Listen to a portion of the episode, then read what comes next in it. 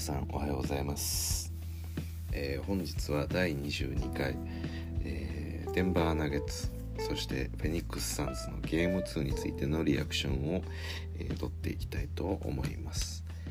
で、えまず皆様に、えお伝えしたいことは私本日謎のえー、腹痛というかおそらく食あたりみたいなものがありまして、えー、先ほどからずっとトイレと部屋の行き来をしているっていう状態なので、まあ、この、えー、録音は一発撮りなので、えいつ切れるかわからないという一元爆弾を抱えていることを、えご了承いただければと思います。でえ、そしてですね、まあ、なぜこんなお腹が痛いのかっていうことを考えた時に、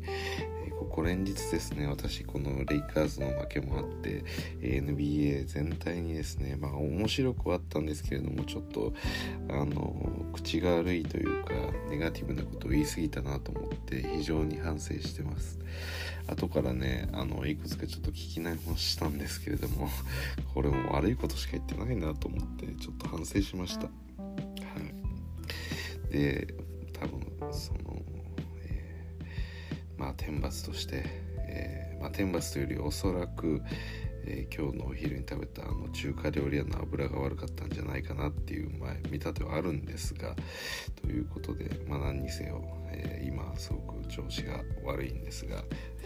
ぱりねこのデンバーと、えサンズこのゲームシリーズ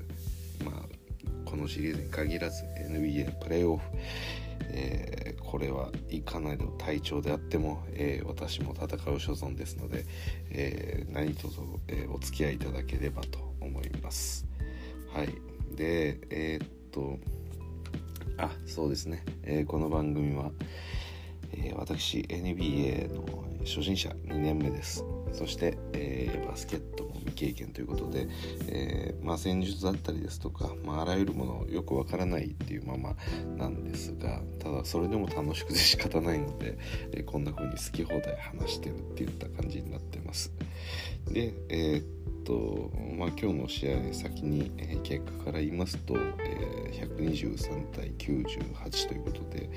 えフェニックス・サンズ勝利しましたと。でねあのまあこれまでの配信もう上げちゃったものは、まあ、何か相当な問題がない限りはねあの消すことはないんでとりあえずあの、まあ、前回のゲーム1についてのリアクションもあるんですけど、うん、やっぱりそうですね。改めてね、まあ、前回の配信の中ではこうもうヨキッチもっと頑張ってよとか、えーまあ、他の選手たち PG もなかなか、えーなんていうでしょう批判的なことも言ったんですけどやっぱりねこの試合見てるとねまあ特にデンバーちょっと今まで見てた部分もあったんであのなんかこううんは仕方がないかなっていう気もなんかするんですよね。で、えー温かいお湯を飲んでます。で、えー、やっぱり結構早い段階からというよりも今日はリードチェンジはあったんですかね。もうほとんど、えー、もう、サンズベースっていうような認識だったんですけれども。っぱりそうですね、えー、第1クォーター、まあ、本当に最初の得点っていうところ以外はもう、えー、ずっとそこからサンズだと。で、えー、まあ、ちょこちょこありながら大体第3クォーター入ってから、まあ、10点差以上が開いていってそれがどんどん第4クォーター開いていったと。でこの第3クォーターからこの崩れる感じでこれゲーム1も確かこんな感じでしたよね。なんでなんですかね。あの、まあ、ゲームこの第4クォーターに関してはあの一気にねゲーム3であゲーム3じゃない、えー第3クォーターであの得点差ができるので すみません。得点差ができるのであのまあこう半分諦めだったりとかガベージに入るのが早いんで、まあ、第4クォーター開いていくっていうのはまあ、わかるんですがなぜこうもいつも第3クォーターで一気にこう広げられてゲーム決まってしまうんでしょうね。これうんそサンズ側からするとそれぐらいなんでしょうこういつでも出力上げれるよっていう余裕があるっていう感じなんですかね。やっぱりあのバスケットは4球勝負みたいなところがあると思うんですけどやっぱすごくそこが大事だと思うんですけどまあそれもあって第1クォーター第2クォーターっていうところ特にこのプレーオフではまあどういうふうなことをしてくるのかなとかあと体力的な意味でも最初からこう全力で飛ばすっていうようなこともまあまあまああのどんな試合展開になるかわからない中でちょっとセーブするところとかもあると思うんですよね。でその中で、えー、1球2球とやってきてで3球ぐらいであこれはいけるぞっていうことで一気にゲーを上げて決着させるまあそんな感じなんですかね。うん、どうなんですかねまあそれぐらいこうなんか開き差があるんですかね。で今日の試合もあのわかんないですけど、えー、サンズが、えー、フリースロー88.2%スリーポイント47とか、えー、それに対してナゲッツはフリースロー60%、えスリーポイントは32%、うん、でペイントの得点もサンズが取ってて、えー、ファーストブレイクもサンズが取ってると、うん、まあねなんとなくファーストブレイクはまあ、サンズの方が早いんだろうなっていう気はするんですけど。にしてもねこのやっぱりシュートが入ってこない。まあっていうまあそれはそうなんですけどもうちょっとねシュートが入れば別の展開もあるのかななんてまあそこにかけてるって言った気持ちです。で、まあ、PJ もあのまあやっぱり状態が悪いんでしょうねおそらく。今日も13分の3で、えー、23%、な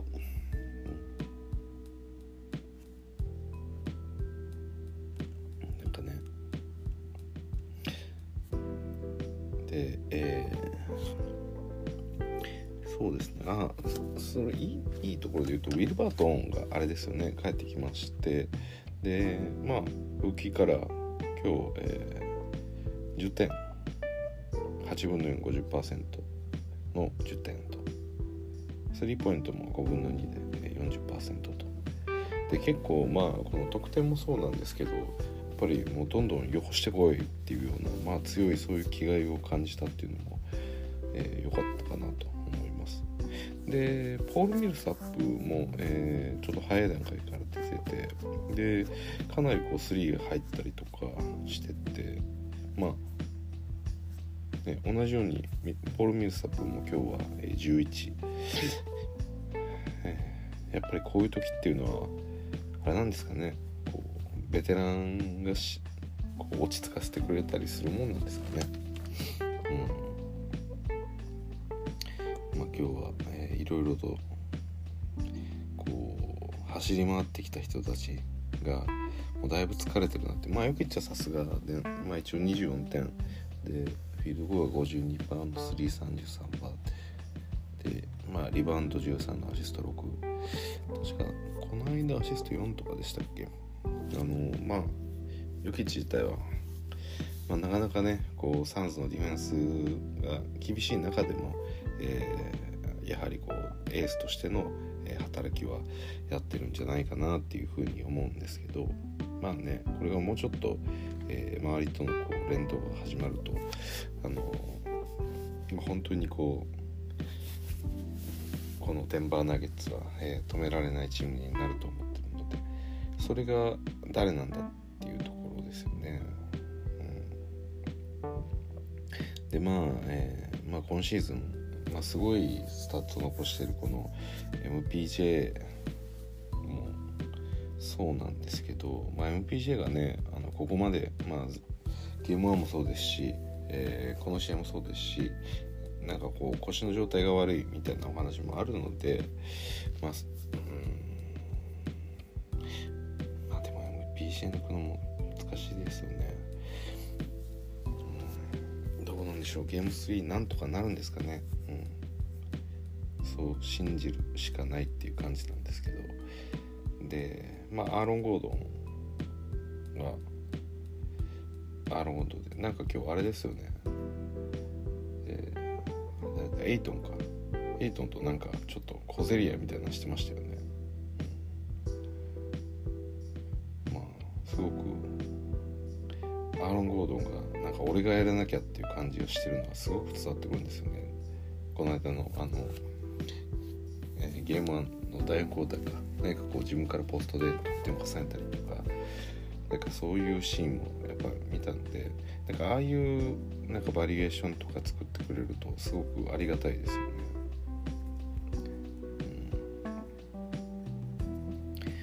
でやっぱりそうですね。今日カンパッソも、うん、3点。29分。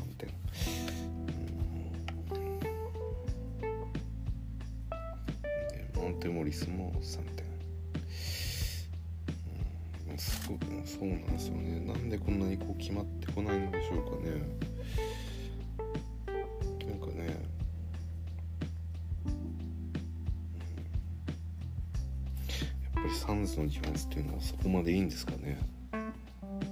それともこのチームの勢いとか流れによって改善されたりするものなんでしょうかね？ただね何にせよこのチーム全体から、まあ、とりあえずこの2戦はやっぱりアウェーだったっていうのもあるとは思うんですけどなんか結構こう疲れてるムードっていうのがすごく漂ってますよね。こうイケイケガンガンになる時間帯がないというかかみんなこう割と満身創痍というか。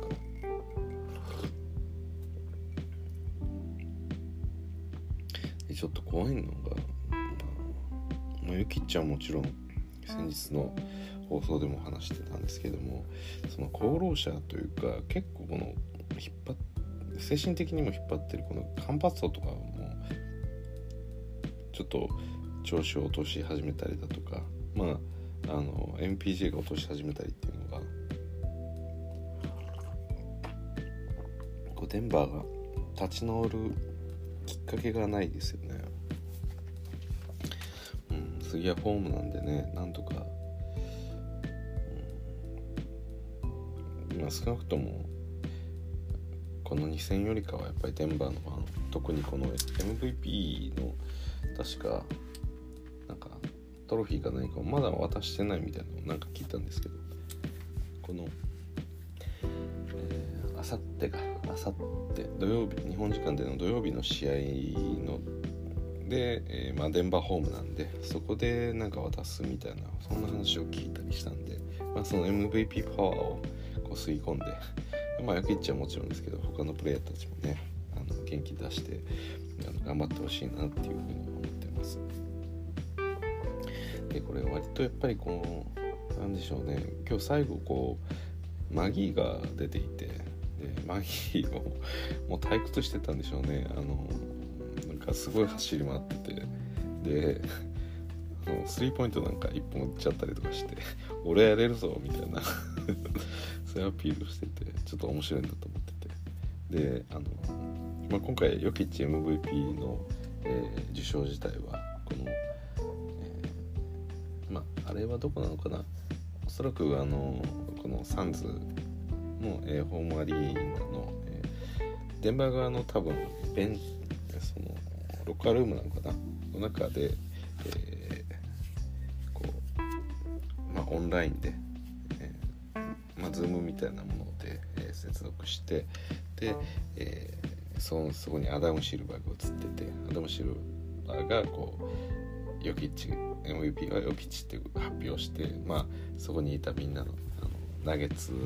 メンバーたちでこう、まあ、ささやかにこうお祝いの言葉をこうかけてあげるみたいな、まあ、そんな感じで、えー、本人に MVP が伝えられたらしくてで、えーまあ、それに合わせて、えー、この、えー、先ほど言いました、えー、ジャベル・マギー、えーまあ、NBA 界きっての YouTuber とも言われるこのジャベル・マギーがですね、まあ、自分自身のカメラでも、まあ、その、えー、ヨキッチが MVP になった瞬間というかそこを、えー、動画を撮影してましてまた別の角度からも見ることができると、まあ、そんなこともやっていったので、えー、このジャベルマギー、えまだねなかなかこうなんでしょうねこの機会をもらうことはできなかった部分ではあるんですがこう気持ちを落とさずね多分こうチームを盛り上げてくれてるんだろうなってそういうふうに思ってます。で実際ね本当にこのゲーム12と結構こうなんでしょう。こうデンバーがガッとこう第3クォーターでまくられてしまって、うん、なかなかね、うん、なんでしょうこうどうしたら取り戻せるのかなとかなんか何をやればいいのかなっていう、まあ、これ以上ヨキッチが点を取れるのかみたいなところもありますし、うん、他何ができるんだろうみたいなところを考えたらもうなんかそれこそリック・カーライルとかもあのまあ、クリッパーズ倒すにポバン入れとけみたいななんかそういうでしょ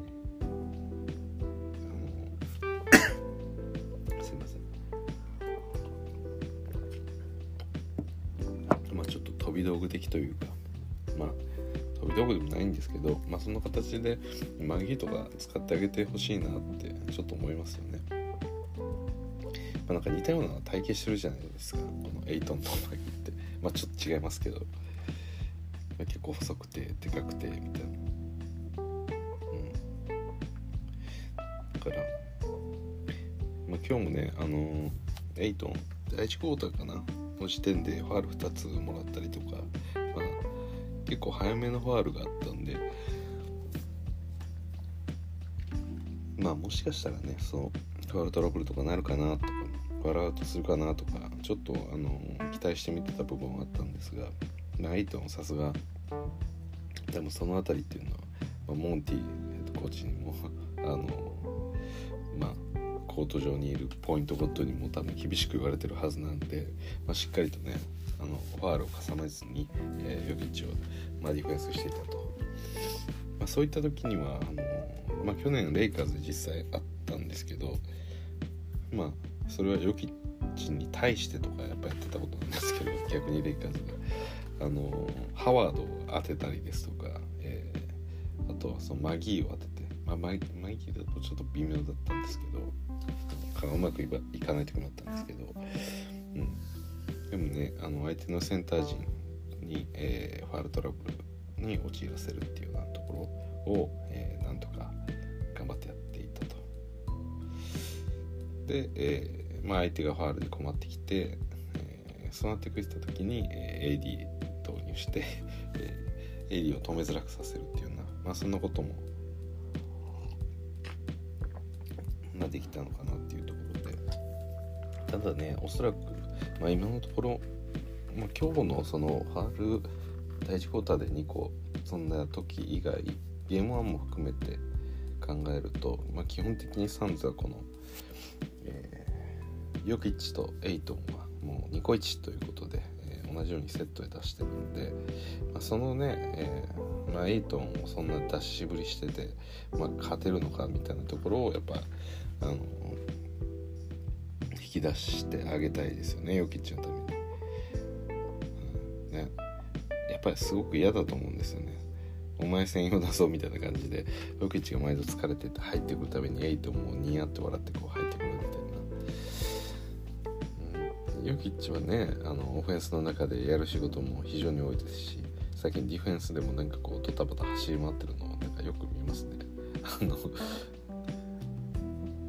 なんでしょうねあのそうか。あれ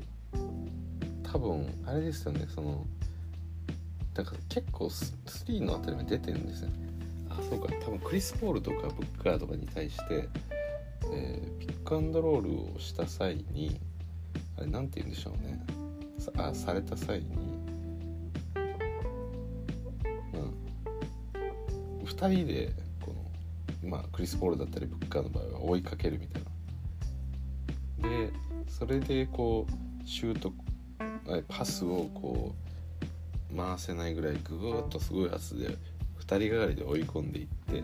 でそのあわあわってなって、えボールが一度、え、その味方にポンとその窮地から脱出するためのパスみたいなのが起きた後に、まあ、慌ててこうヨキッチがローテーションでこうディフェンスのローテーションで戻っていくみたいなシーンっていうのが何度か見たんですが、ああいうのやっても結構し辛いですよね。で、まあ、ヨキッチもね得点も取りますし、まあ、今日も、まあ、リバウンドの13もあるしアシストの6もありますし、え、やっぱりそういうこと考えるとね結構負担大きいですよね。やっぱりヘトヘトですよね。であれでマイドエイトのメインの仕事っていうのはヨキッチをいじめることなんで。でそうですね。多分エイトン自体すごくシュートの確率っていいはずなんですよ。前私レイカーズ戦の時に見て異常なぐらいあの フィールドゴール率高いなと思って本当にねもう仕事にみたいなことなんかやってたんです。あまあでも今日は60%ですね。確かねもっと高いはずなんですよエイトで、えー、まあ、それはいいとしてまあそうですね。今日エイトン10本持ってますね。うん。15点。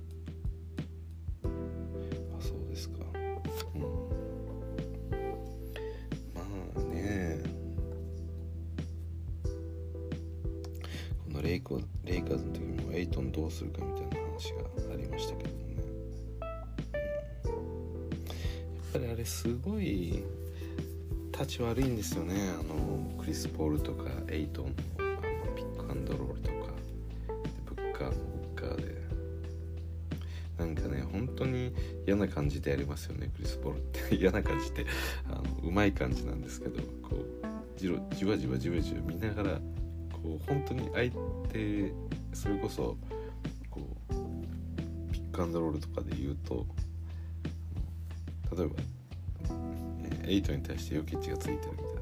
ヨキッチについてるんですがやっぱりクリス・ポールも今日も60%でミドルとか決めてるんで、まあ、ミドルとかっていうか、まあ、それ以外にも含まれてますけどフィードゴール60%あるんで。うんだからやっぱりね放置できないじゃないですかクリス・ポールを。でその微妙なそのさじ加減で。でクリス・ポールもねあの相手をこう背中に背負うような形でじじわじわじわじわ引き伸ばすんですよね。そのペイントあたりのエリア。あの辺でねじわじわじわじわ横に動いたりして引き伸ばすんですよ時間を。でもう待ちきれなくなったりまあそのもうすでにロールしてるエイトの方が開くなりパスする。もしくはそそのじわじわじわじわでの状態が続くのであれば自分でもそのままミドルを打ってもいいしとか。うん。本当にあれ辛いですよね。やられる方って。だって後じゃ後出しじゃんけんですもん。クリス・ポールがやるのは全部。でしかも今日このもともとレイカーズ戦とかにあったような、まあ、そういう、まあ、ちょっとした肩の不調首肩付近のその痛みみたいなものっていうのも、まあ、全くないような今日も3ねなんか2本打ち出して2本とも決めましたからねあれ、うん、やっぱそういうのを見てるとね今のクリス・ポール後出しで出させるにはちょっと怖すぎますよね。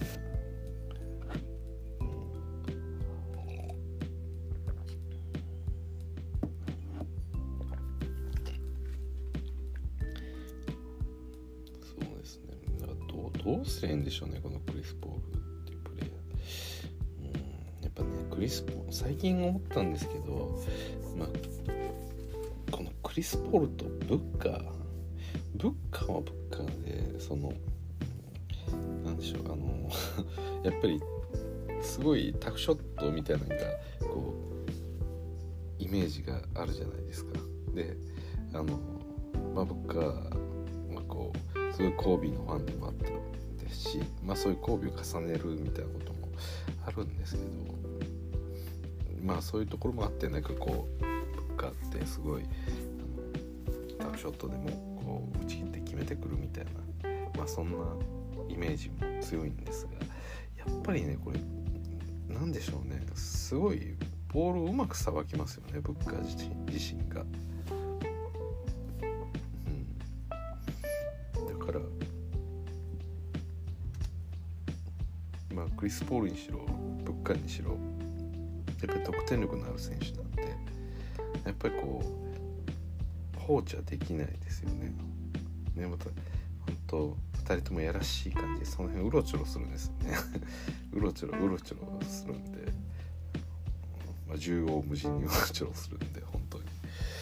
でそうなってくるとこう目に入って仕方ないんですよね。なんかその辺で急に立ち止まったりとかでこうためを作ったりとかみんなが「おっ!」ってなった時とかにその まま裏のエイトンとかにポイって投げられたりとかまあ、走り込んでた誰かにこうパス出したりとかでまあ先ほど言ったような、えー、まあ、クリス・ポールやデビン・ブッカーの、えー、そういうピックアンドロールに対してあのガツンとこうヨキチとかが、え出ていってこうダブルチームみたいな形になるんですけどそのすぐうまくさばいちゃうんですよね。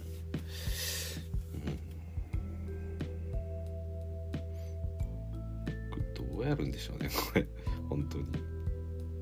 このミカル・プリッチーズとかもまあ今日ちょっと落とし気味でしたけどももうちょっと入ってきたりすると本当ね結構困りますよね。今日はねクラウドも結構入ってきたんで。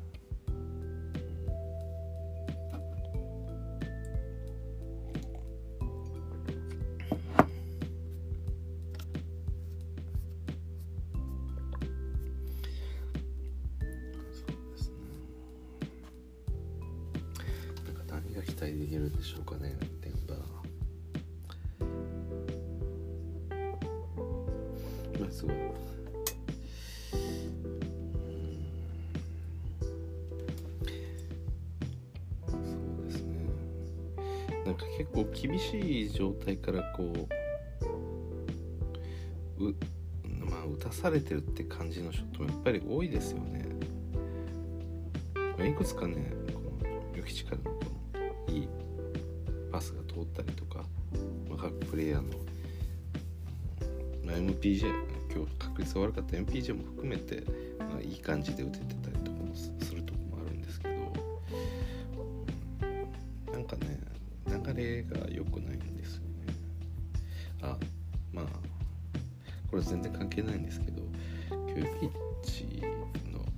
フェイク1個すごい好きなのがあってあれ誰に使使われてたんだったかな。サリッチとかかな。確かにエイトンではなかったと思うんですよ。サリッチか誰かに左のローポストぐらいかなのところをしていた時にこうぐるっと持ち上げてもうシュート打つだろうみたいな雰囲気だった時にそのままこうぐるんってもういかにもシュート打ちそうですってなんか普通のねあのポンプフェイクと違うんですよ。ポンプフェイクはこう下から上にほい打つぞっていう感じですけど本当にヨキッチムーブのなんかこう何でしょうねポストしながらこうぐるんと振り返りながらもうそのままボールを担ぎながらこう回りながらそのままこうあのいつもこう担ぐ感じでぐっと上にボール持ってポーンと投げるみたいなそんな一連のすごいムーブっぽかったんですよ。普通のポンプフェイクはこう前に何でしょう実こう動きとしては止まってる中から、えー、正から胴へのこうギュッあのフェイフェイクというかそういう感じなんですかポンプフェイクって割と。でもねこの本当に一連のぐるっと回りながらこうボールを上に担いでそのまま打つみたいなヨキッチのこうターンアラウド片足フェイダウェイとかなんかそういうのをやる時とかでもこう見るようななんか回りながら頭にこう担いでいくみたいなその一連ののがそのままパスしてたんで。ちょっとなんか奇妙なパスでちょっと面白かったですね。まあそれはなんかうまいこと通って。ってたんですけどやっぱああいうのを見るとねゆきちって面白いなと思いますよね。うん、なんでしょうねあのシュートタッチとかもいいですいいとかパスとかいいっていうのはあれですあるんですけどあの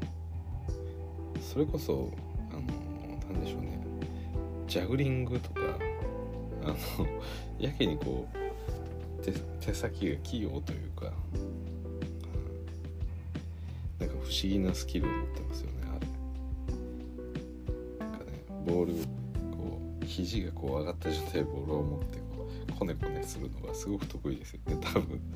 あれ家でなんかこう布団に寝転がったりとかしながらずっとボールとか触ってたんですかねああいうのなんかよくあったあのハイライトシーンとかでもよく出るような、まあ、相手のシュートを外したのを、リバウンドを、え取ってその振り返りつつ手首を返しつつ、えー、そのまま、えー、ロングパスをタッチのパスを投げ込んで、まあ、そんなシーンも見たことが皆さんあるかと思うんですがなんかねあの辺りのこうこねるような なんかこううまさがありますよねヨキッチって。手の先がすごく器用ですよねなんか体の肘とかの使い方手首の使い方とか、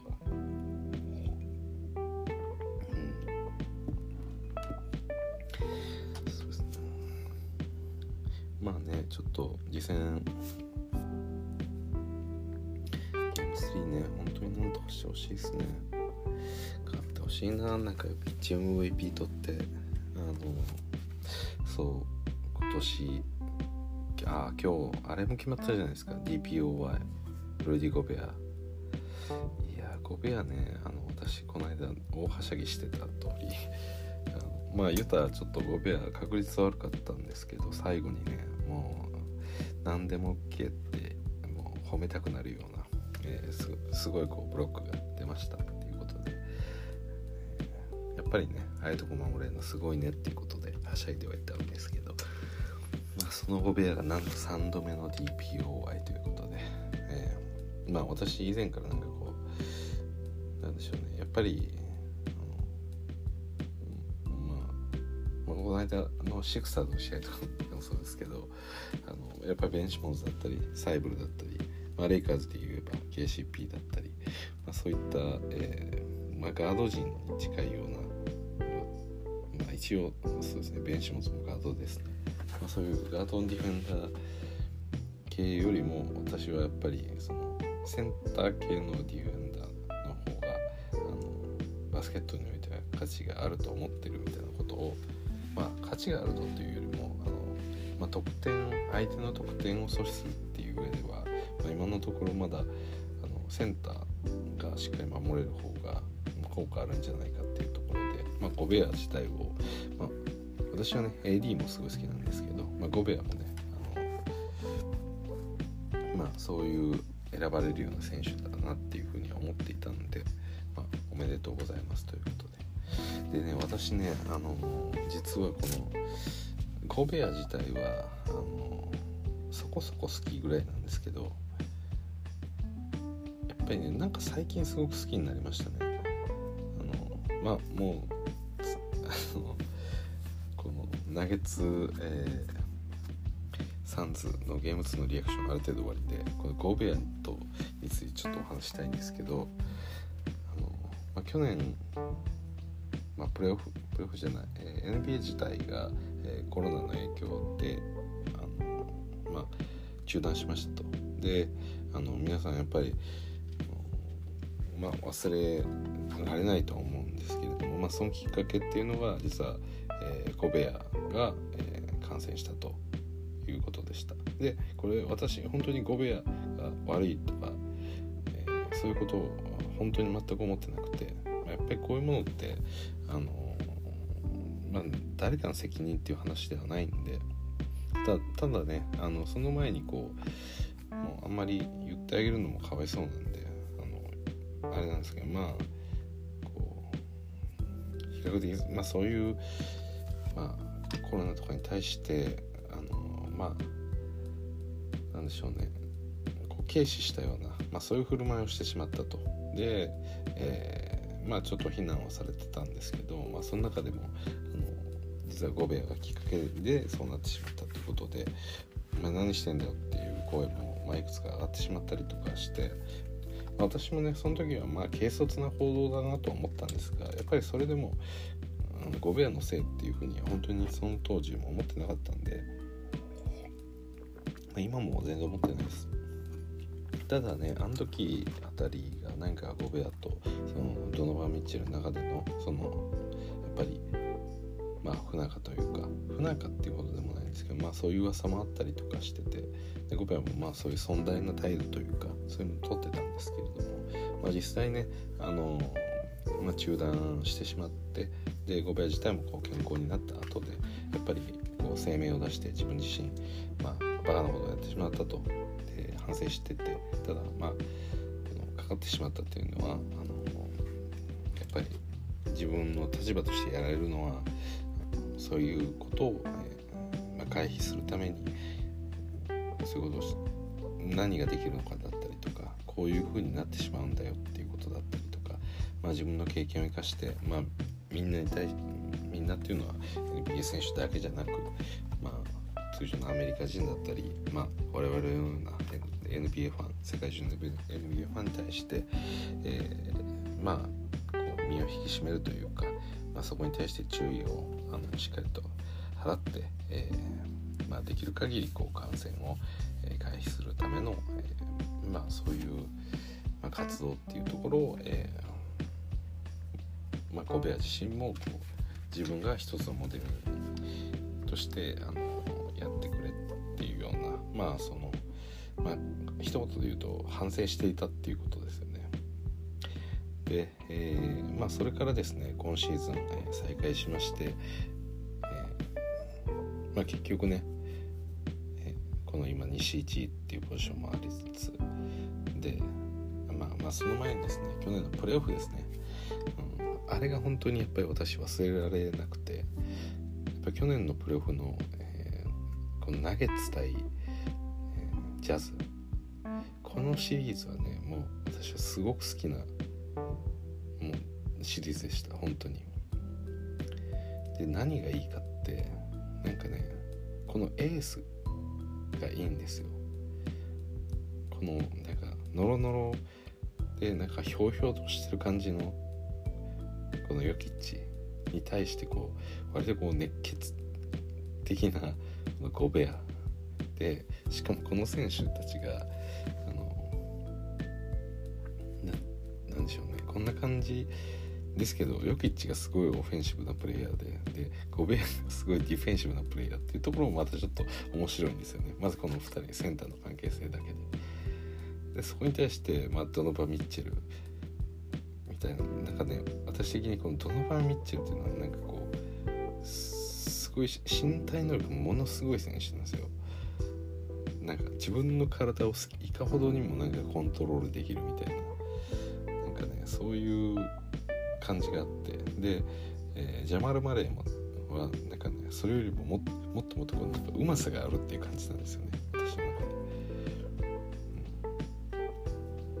で、うん、ただまあこのその時の試合の感覚で言うと私の中ではまだドノバ・ミッチェルとジャマル・マレーで言うとドノバン・ミッチェルの方が一つぐらいちょっと格が上なイメージがあったんですよでマレーもねあのデンバーにとってはすごく大事なプレイヤーだったんですけどまあなんかいかんせんねこう安定しないみたいなところもあったりとかまあそんな感じで見えてたプレイヤーだったんですがあのプレーオフはね本当にもう神がかって入ってましたねマレーは。もちろんレイカーズとも当たったんですけどもうどんだけ厳しいタフショットでもなぜか入れてくるんであれ本当にねかなり神がかってましたよあの時のマレーは。で、まあ、レイカーズ戦はとりあえず置いといてやっぱりあのドノバン・ミッチェルとマレーっていう、まあ、違った形のこう天才肌の2人というか、うん、で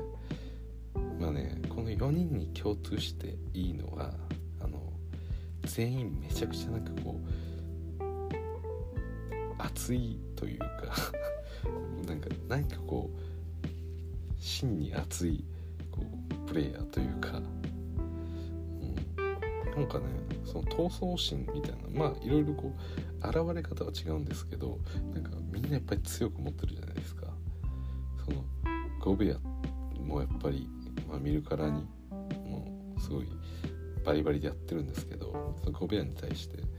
ユキッチもやっぱあの、まあ、一歩も引かない。もうなんかヘッドヘッドになりながらで腕が腕をバチバチ叩かれてると真っ赤っかになってるんですけど でもねやっぱりねなんとかゴベアと戦うんですよね。はい。でこれがね私は本当に大好きなんでこのジャズこのドノバン・ミッチェルとゴベアがいてでマレー、ヨキッチがいる。このねジャズデンバー戦はナゲッツ戦は本当に大好きなんで今年それが見れないのはちょっと残念でならないんですよね。であのまあジャズに関してはねこのファーストラウンドから言ってる通りちょっとドノバン・ミッチェルが化け物化してるっていうことを言ったんででここでね私本当に化け物マレーが本当に見たかったんだよ、まあ、言っても仕方ないんですけど残念なんですよねで多分マレーもね今そういう去年のプレーを思い出したりしてると思うんでまあねあの時のことをなんかこうちょっとそのパワーをこのナゲッツのみんなに与えてほしいなと思うんですよね。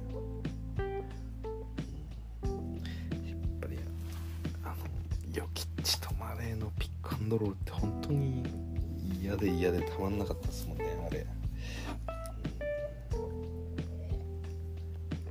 まあまあまあ。そんなこと言っても仕方ないんですけども、まあ、何にせよねあのまあいろいろありはしましたけれども今本当に熱心にあの戦い続けてる神戸屋の DPOY3 度目。本当に素晴らしいと思いますしでその同じシーズンにまあヨキッチが MVP を取るっていうね。だからこの投手は本当に直接対決してほしかったなってもう悔やまれて悔やまれてならないんですけれども。まあね5部屋ならねまだまだ多分28歳2928ぐらいですよね。なんであのまだまだね、えー DPOY いっぱい取れると思いますし。でまあでもヨゲッチは MVP はねなかなか MVP 連続でっていうのもなんかこう難しそうな気もしますが。まあ何にせよねあのこの2人の対決っていうのはやっぱり私は見たいんでまあそういう意味でもねこのやっぱり勝ち上がってほしいんですよね。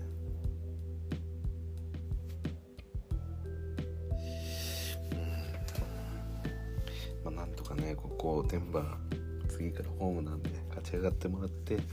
で、まあ、カンファレンスファイナルで、えーこのユタと、えーナゲツが当たるとかっていうことになると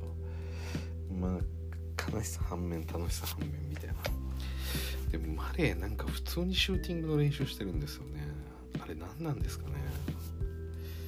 いやなんかあれエシールですよね。下手したらもう来シーズンも全休かもみたいななんかそんな話だと思ってたんですけどなんか普通にシュート練習ってなんかその後今日アイシングとかしてましたよね。もしかしてマレーワンチャン間に合わせてやろうみたいなこと思ってるんですかね。いやそれは無理ですよねさすがに。なんか不思議ですけど。まあねマレーもねえー今シーズンちょっと残念な気がありましたけどまあそのさっきも言った通りやっぱりこうヨキチ頑張ってるっていうのも見てますし MVP シーズンのヨキッチの横に自分がいてやれない、まあ、本当にある意味こう勝負できた年でもあったんでまあ本当に残念ではならないんですけど。うん。まあねマレーもね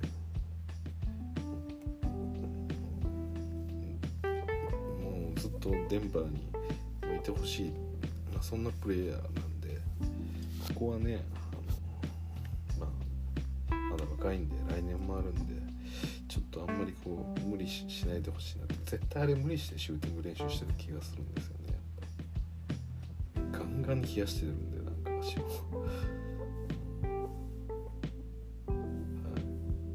い、ということであの、まあ、とりあえず、えー本日ちょっとすいません元気がない形にはなってしまったんですがとりあえずはねトイレに行かずに配信ができたということで、えー、デンバーナゲッツ対、えー、フェニックス・サンズゲーム2のリアクションとなりました。で明日は、えー、ブロックリン・ネッツそして、えー、ミルウォーキー・バックスのゲーム3そしてクリッパーズと先ほど言いましたユタのゲーム2があります。でブロックリンもう止まらないと思います正直。もう止まんない。ブロックリンは。はい。そうですね。なんかハーデンもこのゲーム3アウトみたいですね。まあまあそりそうでしょうね、まあ、このこんな試合展開してってねわざわざこう無理してってる必要もないんで、うん、そして、えー、まあクリッパーズもね一旦ゲーム7の熱狂も冷めてえー、そこからのね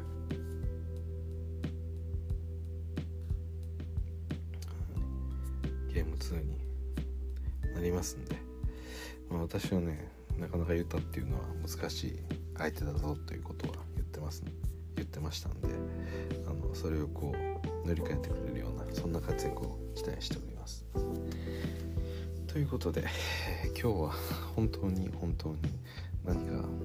いいやらなんやらが全て、えー、不調というところもあるのでなんとかね今日中にちょっと体力を戻して、えー、明日の NBA を全力で挑む